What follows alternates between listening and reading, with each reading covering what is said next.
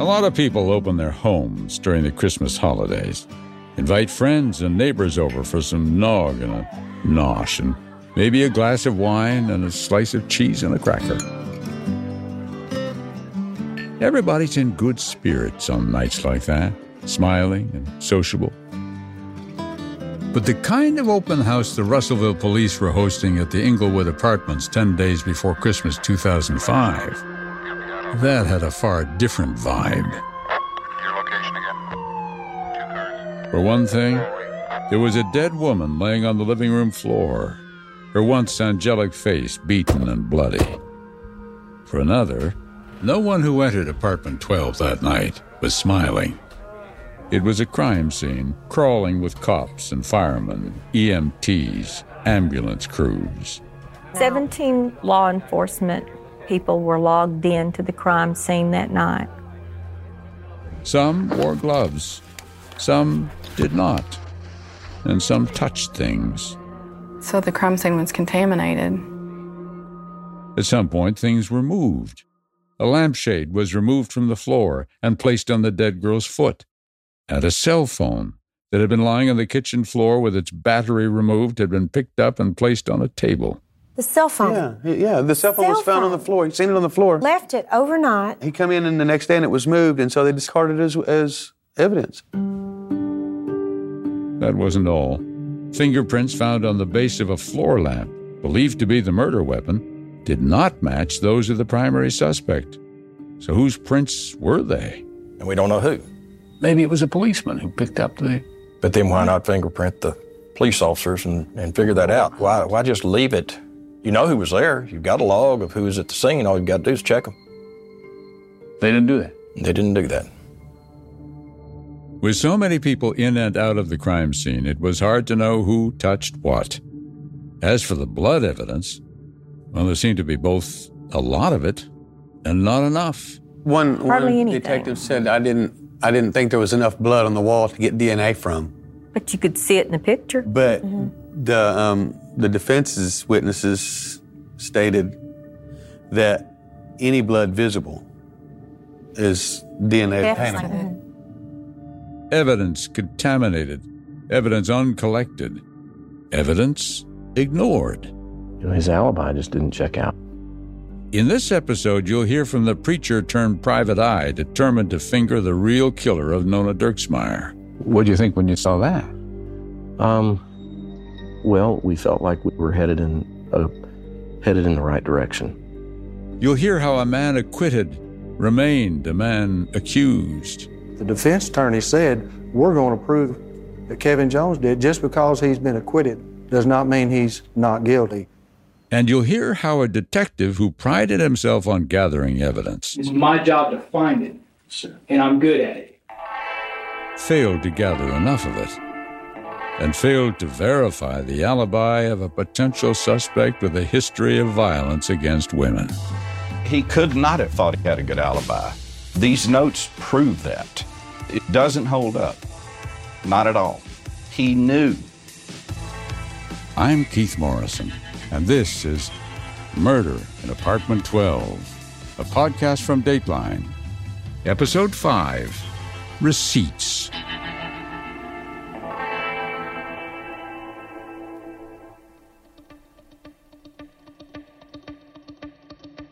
Something was up with Gary Dunn that night, though Jennifer, his wife, couldn't quite put her finger on it at the time.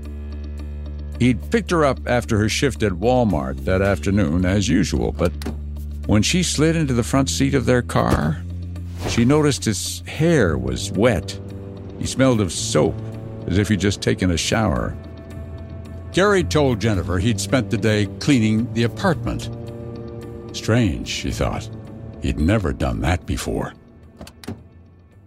After picking up the kids and hitting the drive through at Sonic, the Dunn family had headed for home. The whole way, Gary was silent as a stone. The only sound in the car, the rustling of paper bags as the kids foraged for the last of the french fries. The date was December 15, 2005. Jennifer watched her husband as he stared straight ahead at the road. And then they rounded the corner, and the red brick Englewood apartment complex came into view. Flashing red lights stabbed the chalky black sky above the complex. Emergency vehicles filled the parking lot in front of their apartment. Yellow crime scene tape fluttered in the night air. First thing I thought was the drug bust. That's Gary Dunn talking. When I pulled up from my driveway, we seen this white van and it said corner on the side, you know, it said that. And then my wife said, well, I wonder what happened. And we talked to our neighbors. According to neighbors, the young woman who lived in number 12 was dead, maybe murdered. Gary didn't like the sound of that. I've only seen her a couple times. Gary was on parole. Cops made him nervous. He'd just gotten out of prison eight months earlier, where he'd been doing time for attacking a female jogger back in 2002. Gary knew the cops would be on him like white on rice at the first sign of trouble in his vicinity. An attack on another young woman? Well, that was a recipe for trouble. So when police went around asking neighbors if they'd seen anything odd that day, Gary told them. I was at my mom's house working. Yes, he told the cops he was miles away from the apartment complex that day. Busy, busy, busy. Sanding and painting a room in his mother's house. At around lunchtime, he said, they ran out to Lowe's for some paint rollers and pans. It was 11 something, and we went to the Lowe's. We walked around for a little bit. Stopped back by my house to check on the cats and stuff. Gary assured the cops his mother Martha could vouch for his whereabouts, could even show them the receipts from the trip to Lowe's. The police seemed to accept all that at face value as they stood outside the Dunn's apartment that night. But later, five days after the murder of Nona Dirksmeyer, Gary Dunn's parole officer placed a call to the Russellville Police Department. Gary Dunn, he told them, an ex con with a history of violence toward women, lived in the same apartment complex as Nona Dirksmeyer, which, according to lead detective Mark Frost, was quite a surprise. I didn't know he was on parole. Okay. I, I had no knowledge of when he got out of the penitentiary. To be fair, it was another cop who collected Dunn's alibi night of the murder. But if Detective Frost wasn't aware Gary Dunn was out of prison or where he lived, he certainly knew who he was. Back in 2002, Frost was the lead investigator in the jogger case that sent Gary Dunn to prison. I had been called about a um, female being assaulted at Bonadilla Park uh, while she was jogging, and that uh, they had Gary Dunn in custody, and they believed that he was the one that had carried out that assault. It was a brutal attack on a warm summer day. Dunn was sitting on a park bench when a slender blonde jogger came into view. She came running by. Uh, she, he was watching her as she ran by, and uh, his statement to me was, she looked at him and said, "What are you looking at?" And he said, "Just, I got mad and I, I ran her down." According to the jogger, Dunn hit her in the head with a tree branch and choked her while twisting her head like a bottle cap. Kept saying he was going to effing kill her. Somehow, the jogger got away. She ended up getting back to her car. Gary Dunn was given a six year prison term for that assault, but was released from prison after 18 months. Detective Frost knew he needed to follow up on Gary Dunn. He was a person of interest to me. But Frost didn't get around to talking with Dunn's parole officer until December 22nd, two days after learning that a convicted felon had been living across the parking lot from a murder victim. Remember, December 22nd, 2005, was the day of Nona's funeral. The day the Russellville police announced they had a suspect in their sights. In fact, they'd already told Nona's parents that Kevin Jones was their primary suspect. Given that, some suspect the Russellville police may have been reluctant to change course and seriously consider whether anyone other than Kevin Jones could have killed Nona. Gary, this is Bill Glover. Hello, sir. How you doing? You would just have a seat over here if you don't care. Yes, sir. But on December 29, 2005, one week after all but publicly naming Kevin Jones as their primary suspect, the Russellville police asked Gary Dunn to come in for questioning. You have the right to remain silent. Yes, sir. Where Kevin Jones had gotten a six hour grilling from three different investigators, Gary Dunn was treated to a low key chat with polygrapher Bill Glover. How long have you been living in this apartment? Mm, I want to say about eight months. And how much you pay rent? Three eighty-five. Three eighty-five a month. Seems kind of cheap, doesn't it? Yes, sir. I mean, it's a good deal. I mean, we can pass it up for three eighty-five a month. With a black ball cap covering his red hair and his arms folded across the Phantom of the Opera t shirt he was wearing, Gary Dunn looked completely at ease as he answered routine medical questions. Uh, the last time he was examined by a doctor. Years.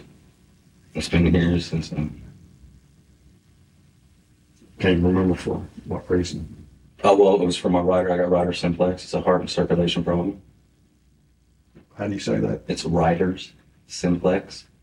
It's heart and circulation. As Bill Glover started hooking Gary Dunn up to the polygraph machine, he noticed a cut on the finger of Gary's right hand. Did you get to somewhere right there? Sure, somewhere. Ripping now. That's no, nothing tight. No, that's okay. Just well. Unlike Kevin Jones, whose hand, chest, and forehead were all photographed, Gary Dunn's finger was not photographed at all. Instead, Glover moved on. He told Gary what questions he was going to ask, assured him there would be no questions he wasn't prepared for. Gary, through this test, just breathe normal. Don't take any deep breaths or anything like that, okay? And then it began. Did you cause the death of Nona Dirksmeyer on December the 15th? Mm-hmm. Prior to 2005, did you ever harm or hurt a friend? No. When it was over, polygrapher Bill Glover said this. What if I told you you failed it? I don't know. I told you it looked like that you killed her. If the polygrapher was looking for a reaction, a moment of shock or a loud protest of innocence, he didn't get it. Gary Dunn merely shrugged and yawned and said, Well, I'm not supposed to. I mean, You didn't kill her? no, sir, I didn't. That seemed to be enough for polygrapher Bill Glover. He did a sudden 180. Everything looks okay. Okay. And with that, Gary Dunn was free to go. I appreciate you uh, coming in. As for Gary Dunn's alibi the day Nona was killed, well, that was good. Or at least, that's what prosecutor David Gibbons was led to believe. It wasn't until months after the Kevin Jones trial, in the fall of 2007, that anyone even gave Gary Dunn a second look. Remember Todd Steffi, the preacher and part time cop who'd worked with the Jones defense team? Well, the results of that DNA sample Steffi had collected from Gary Dunn during a burglary investigation were back. And there it was, plain as day. Dunn's DNA matched the DNA taken from the condom wrapper found in Nona's apartment. Todd Steffi remembers the day he got that news and the conference call he had with Kevin Jones' defense attorneys, Michael Robbins and Kenny Johnson. I told them, guys, I'm, I'm no longer just somebody's friend giving input on a case. I am a law enforcement officer with evidence in a murder case. And Kenny Johnson uh, said, by all means, you guys head down to the prosecutor's office. Soon after Steffi and Robbins told Pope County Prosecutor David Gibbons about the DNA test results, Gibbons went to see the state's special prosecutor, Jack McQuarrie, and asked him to take over the case. David Gibbons, when he came up there to me, he said, Jack, I just felt like my stomach had been punched because he had already prosecuted Gary Dunn for the attack of the woman, the jogger, in a park up there in Russellville. That's the voice of Jack McQuarrie.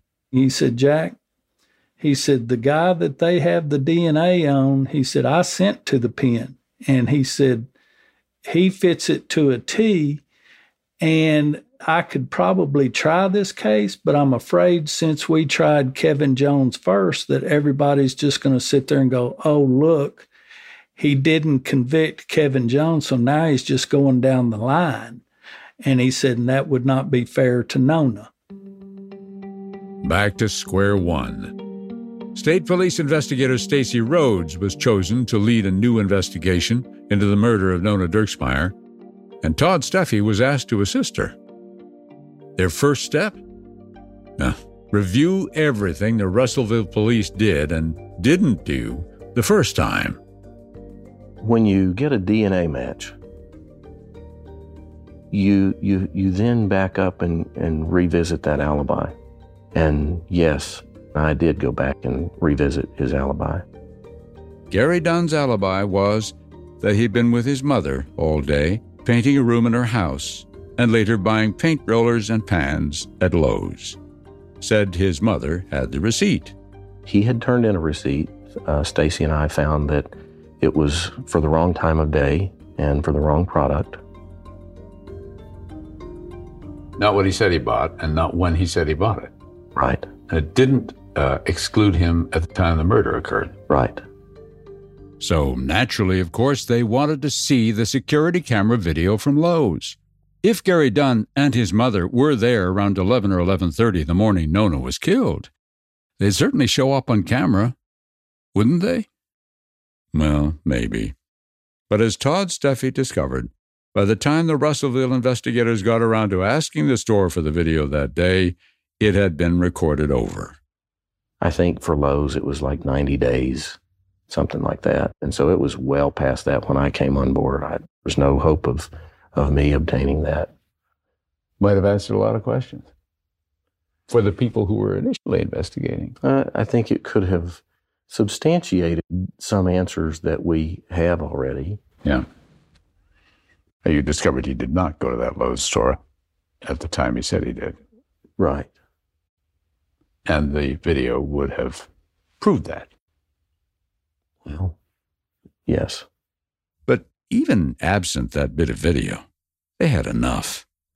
One year after Kevin Jones' acquittal, Gary Dunn was arrested and charged with murder. For many in Russellville, that news came as a shock. Their impression had been that Kevin Jones murdered Nona Dirksmeyer, and an out of town jury had let him, a guilty man, go free.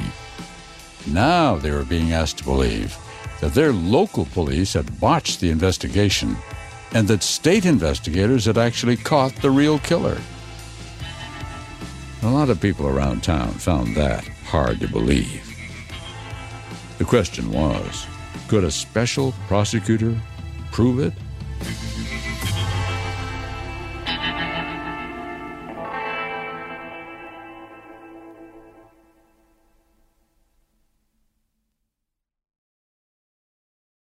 Caesars Sportsbook is the only sportsbook app with Caesars rewards.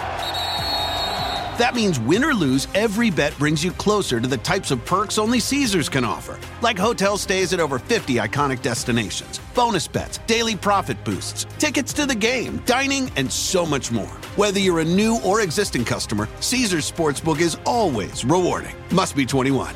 Gambling problem? Call 1 800 Gambler. Caesars Sportsbook. Don't just spectate, participate. Hey guys, Willie Geist here, reminding you to check out the Sunday Sit Down podcast. On this week's episode, I get together with seven time Grammy winner Kacey Musgraves to talk about the inspiration for her new album, the process she uses to write those beautiful songs, and finding success while bucking convention in Nashville. You can get our conversation now for free wherever you download your podcasts.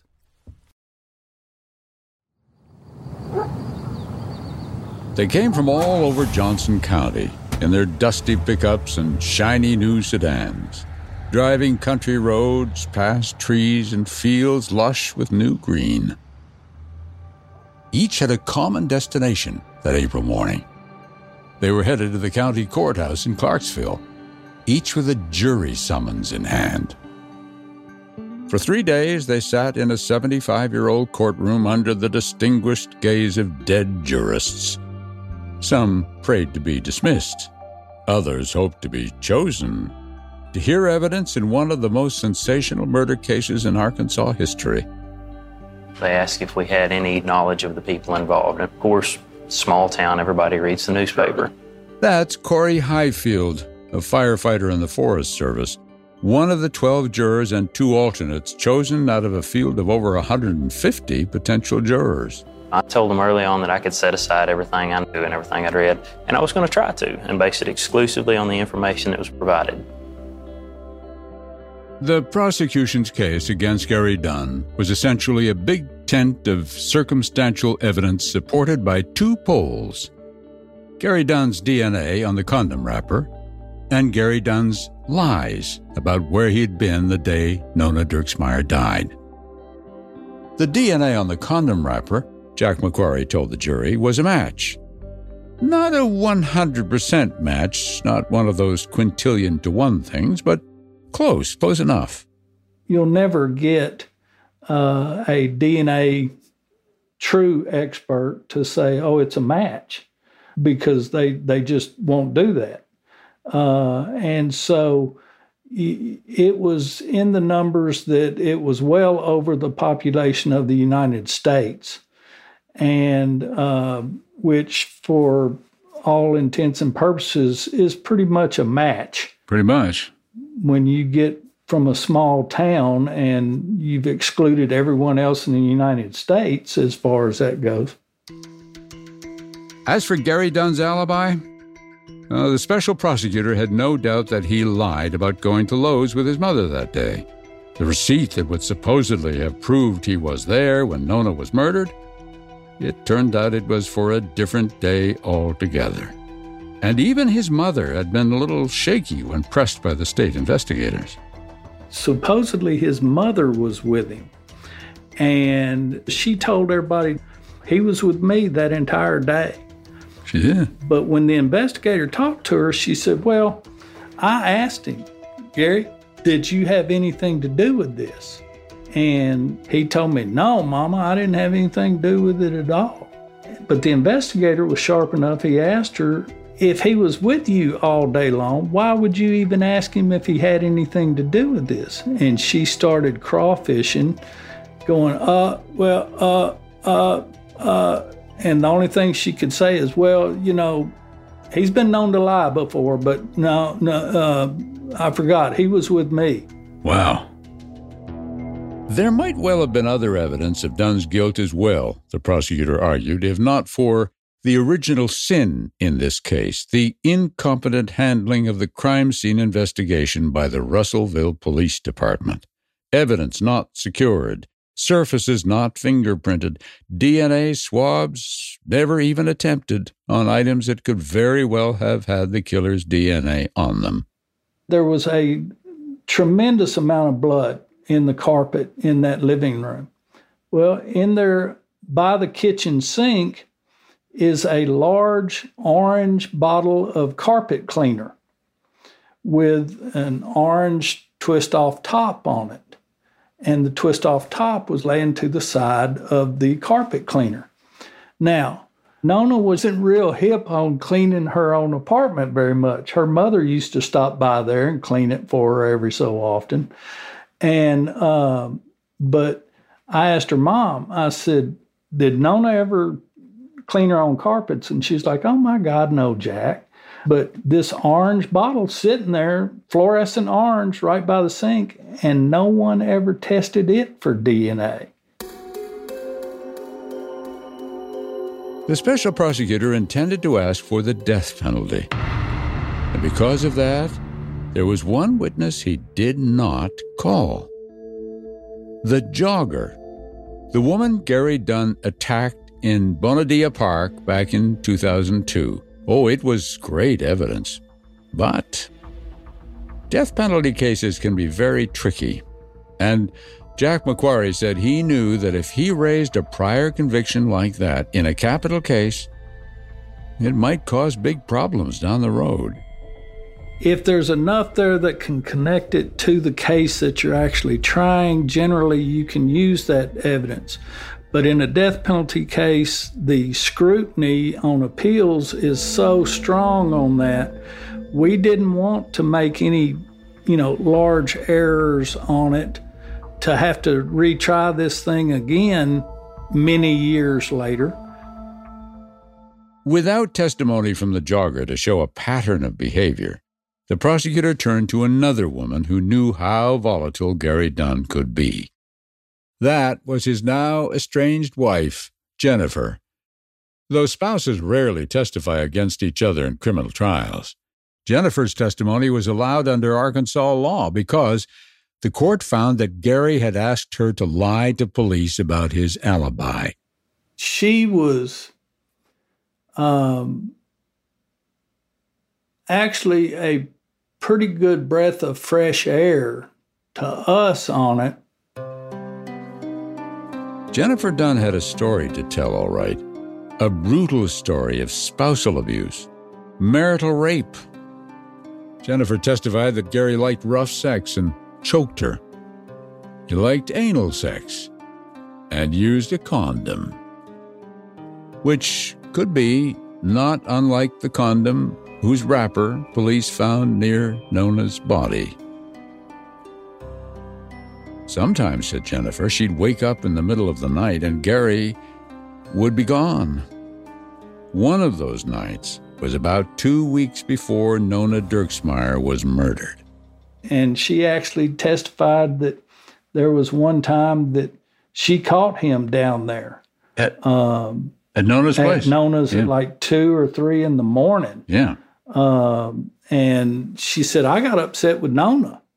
And Nona kept trying to tell me, no, there's nothing going on. And she said, I just told her, shut the hell up. Why do you have a married man down here at your place at two or three in the morning?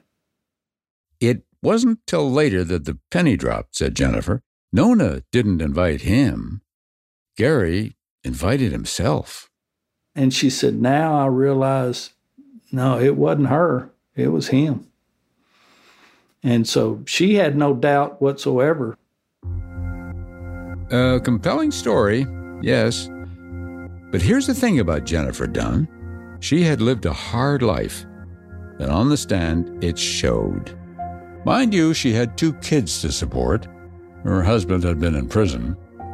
By the time of the trial, to pay the rent, she was working as a stripper in Oklahoma. I hate to try and uh, say that, you know, gosh, if you have tattoos, they're not going to believe you, or if you were a stripper, they're not going to believe you. But I can tell you this that Jennifer was doing everything and anything she could to put food on the table for her child. And part of that was being a stripper. Sure. Uh, people will make moral judgments whether it's appropriate or not. Yeah. Right. Though she likely knew she'd be discredited by the defense, and perhaps others too, Jennifer sat there on the stand and testified to the terrible things her husband had done to her. As he sat just a few feet away, watching her.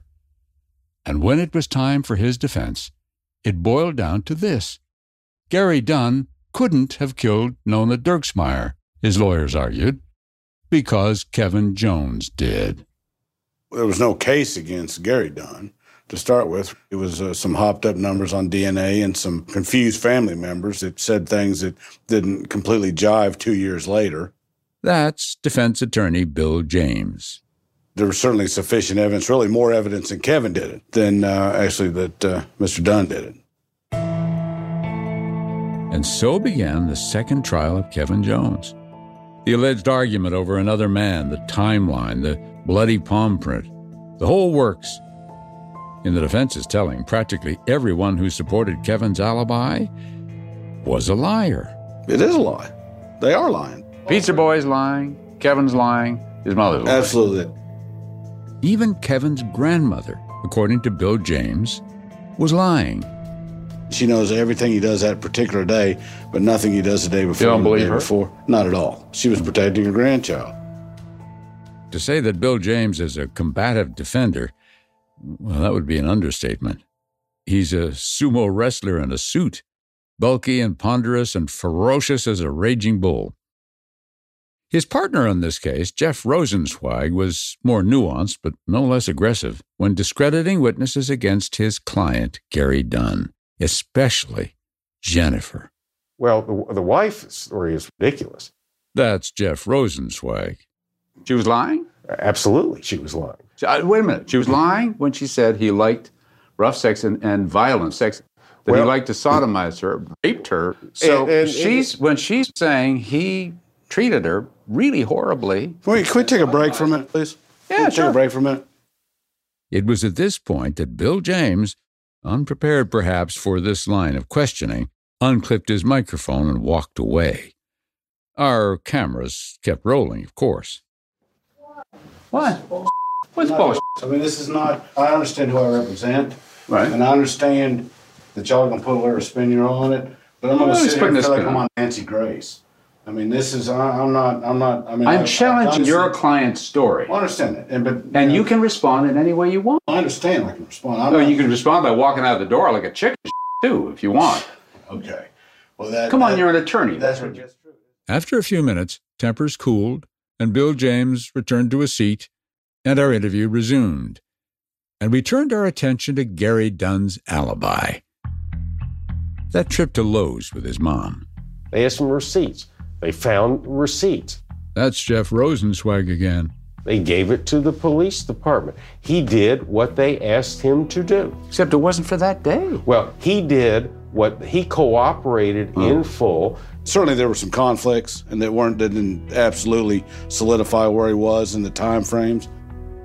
As for the issue of Dunn's DNA on the condom wrapper, well, the defense countered with an expert of its own who questioned the math and method of the prosecution's expert. There were two sets of calculations. One is the MiniFiler stuff, and then second, the so called Y fraction. For a full day, the warm courtroom buzzed with talk of alleles and racial groups and statistical comparisons. It was dense testimony and an effective sleep aid, frankly, but as a defense strategy, it seemed to work. And I think Jeff did a very good job in teaching them Sure. and showing them. But if you do it long enough, the glaze over problem occurs. Absolutely. And people discount it, but you want them to discount it. It depends on what you're discounting. However, how did that condom wrapper get into the apartment? I mean, did it just fly across the You parking know, lot or Ms. something? Dirksmeyer had uh, many And- friends, and Uh-huh. you know, and, and and who knows? And again, the DNA was not. It was never said that it was Gary's. He just could not be excluded. Now that doesn't mean it's Gary. After two weeks of testimony, the jury began reviewing all that they had heard. There was just one catch. One of the jurors couldn't stop thinking about something that was never mentioned at trial. Something that might just sway the other jurors.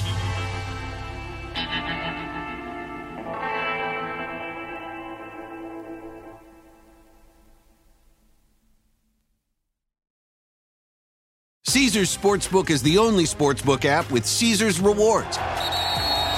That means win or lose, every bet brings you closer to the types of perks only Caesars can offer, like hotel stays at over 50 iconic destinations, bonus bets, daily profit boosts, tickets to the game, dining, and so much more. Whether you're a new or existing customer, Caesars Sportsbook is always rewarding. Must be 21. Gambling problem? Call 1 800 Gambler. Caesars Sportsbook. Don't just spectate, participate. Juror Corey Highfield was conflicted as he took his seat in the jury deliberation room. As he glanced around the room at the other jurors, he wondered how many knew what he did about Gary Dunn's past. But he didn't know how to ask without getting into trouble. When we got into deliberation, I was under the impression that the previous conviction that Gary Dunn had was probably not something that could be discussed. But you assumed that everybody in the room probably knew about it. I assumed that at least half Uh-huh. probably did. The elephant in the room seemed to be sitting on Corey's chest. It was one of those deals that I couldn't talk about without kind of spilling my guts. You know, I couldn't say, guys, can we talk about this? Because then we're talking about it. Yeah. It was significant enough that I couldn't just put it away. So Corey decided to write a note to the judge.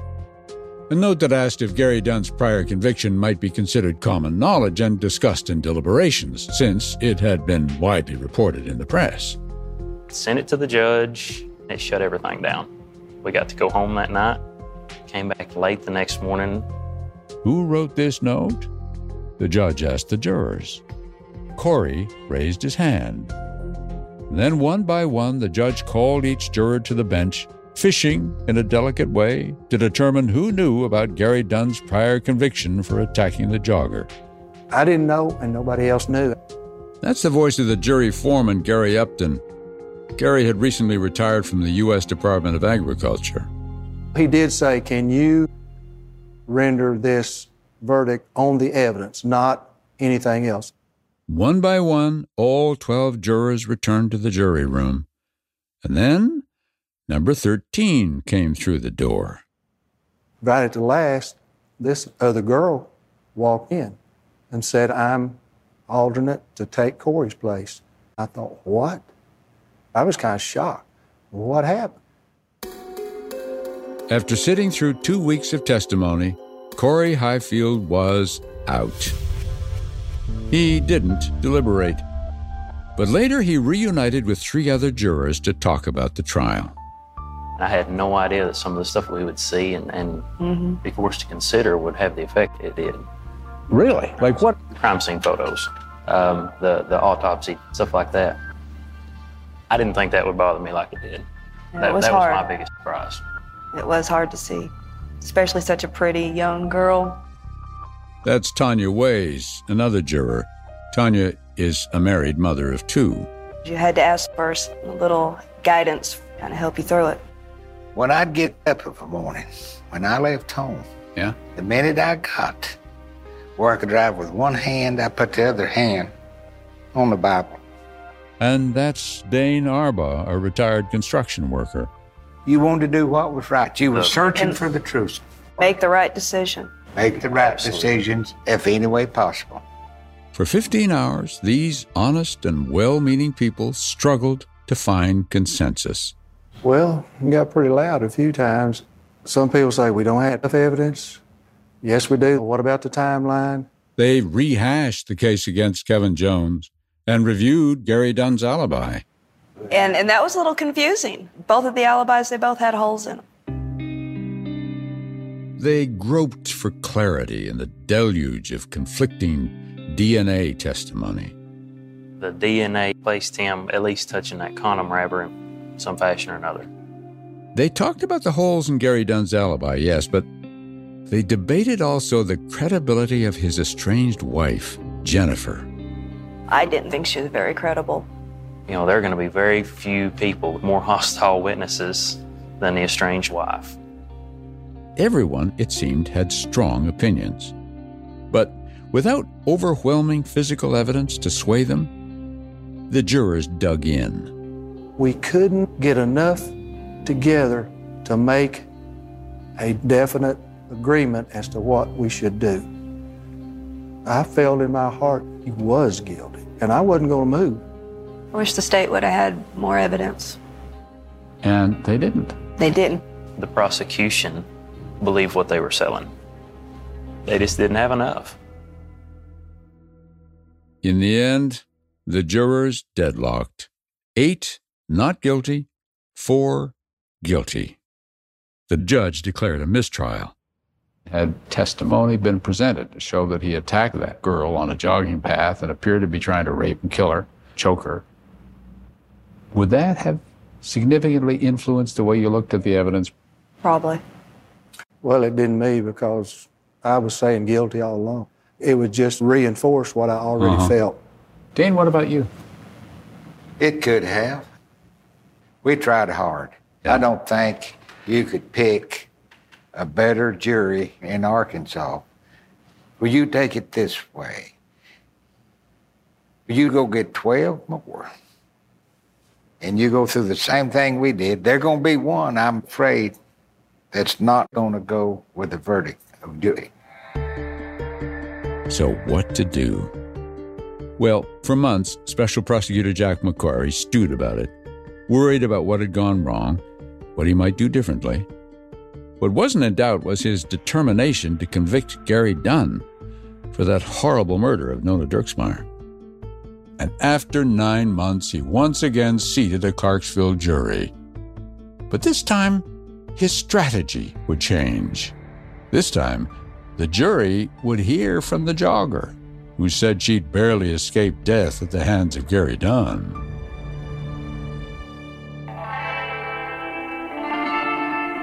Next on Murder in Apartment 12. I think there's a couple things that should be known about the case against Kevin Jones. Let me just sort of clear. We had to fight not only to find someone guilty, but we also had to fight to find someone not guilty again. In the back of my mind, I kept thinking, how did this other jury, you know, 12 0, you know, acquit Kevin Jones? My feeling is that uh, he'll never have any uh, involvement with the criminal justice system again. He followed her all the way to her house. He blocked her in. He got out of his car and tried to open her driver's door. Murder in Apartment 12 is a production of Dateline on NBC News. Tim Beecham is the producer. Brian Drew, Deb Brown, and Bruce Berger are audio editors. Kiani Reed is associate producer. Adam Gorfain is co executive producer. Liz Cole is executive producer. And David Corvo is senior executive producer. From NBC News Audio, Bryson Barnes is technical director. Sound mixing by Bob Mallory.